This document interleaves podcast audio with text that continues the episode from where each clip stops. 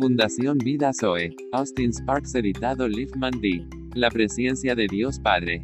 Pedro, apóstol de Jesucristo, elegido según la presencia de Dios Padre en santificación del Espíritu, para obedecer y ser rociados con la sangre de Jesucristo. Gracia y paz sean multiplicadas. Primera de Pedro 1 en 1 al 2. Pero si esperamos lo que no vemos, con paciencia lo aguardamos. Y de igual manera el Espíritu nos ayuda en nuestra debilidad, pues que hemos de pedir como conviene, no lo sabemos, pero el Espíritu mismo intercede por nosotros con gemidos indecibles. Mas el que escudriña los corazones sabe cuál es la intención del Espíritu, porque conforme a la voluntad de Dios intercede por los santos.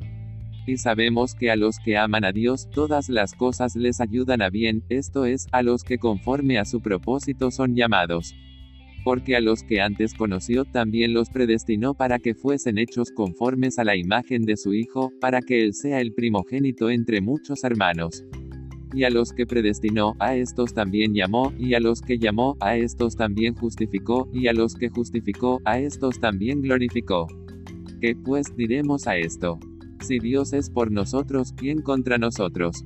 El que no escatimó ni a su propio Hijo, sino que lo entregó por todos nosotros, como no nos dará también con él todas las cosas. ¿Quién acusará a los escogidos de Dios? Dios es el que justifica. Romanos 8, 25 al 33.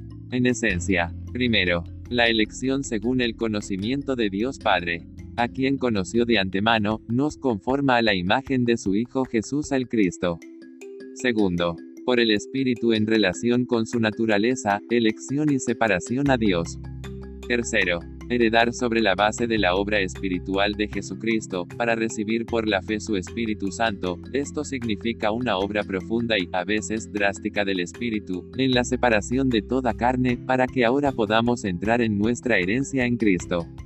Dios quiere que crucemos el Jordán ahora, a la tierra prometida, y por fe que tengamos lo más valioso de nuestra herencia.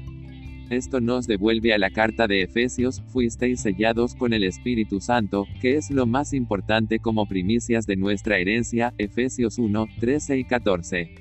El Espíritu Santo ha venido y mora dentro de los hijos nacidos de Dios para hacer que comiencen a poseer ahora por la fe las arras. Salimos de Romanos 4 y 5 a 6 y 7, y entramos en 8 donde tenemos las energías del Espíritu en relación con la filiación, en el lugar de la resurrección. Esta entrada es causada por una profunda obra del Espíritu dentro de nosotros.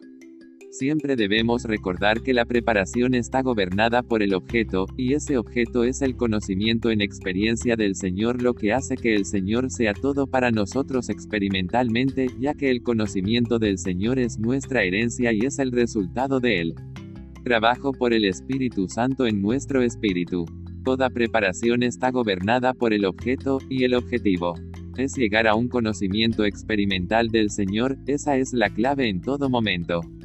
Toda experiencia nos lleva a conocerlo, esta es la obra del Espíritu Santo, y cuando llegamos a un conocimiento de Él progresivamente a la herencia, porque Él es la herencia la cual diariamente nos da un cada vez nuevo conocimiento experimental del Señor. Primero tenía que haber una experiencia en el desierto para traerles el conocimiento del Señor, y por otro lado, los 40 años en el desierto eran necesarios para hacerles saber lo que había en sus propios corazones, pero es el conocimiento de Él por medio del cual Él gobierna para que conozcan sus propios corazones. Si nos conociéramos aparte de conocerlo, sería una muerte para nosotros y no podríamos soportarlo, por lo que todo está gobernado por esta única cosa, conocerlo. Cuando has venido allí en una medida proporcional, ha venido a la puerta y el camino a su herencia. Gloria al Padre, gloria a su Hijo y más gloria a su Espíritu.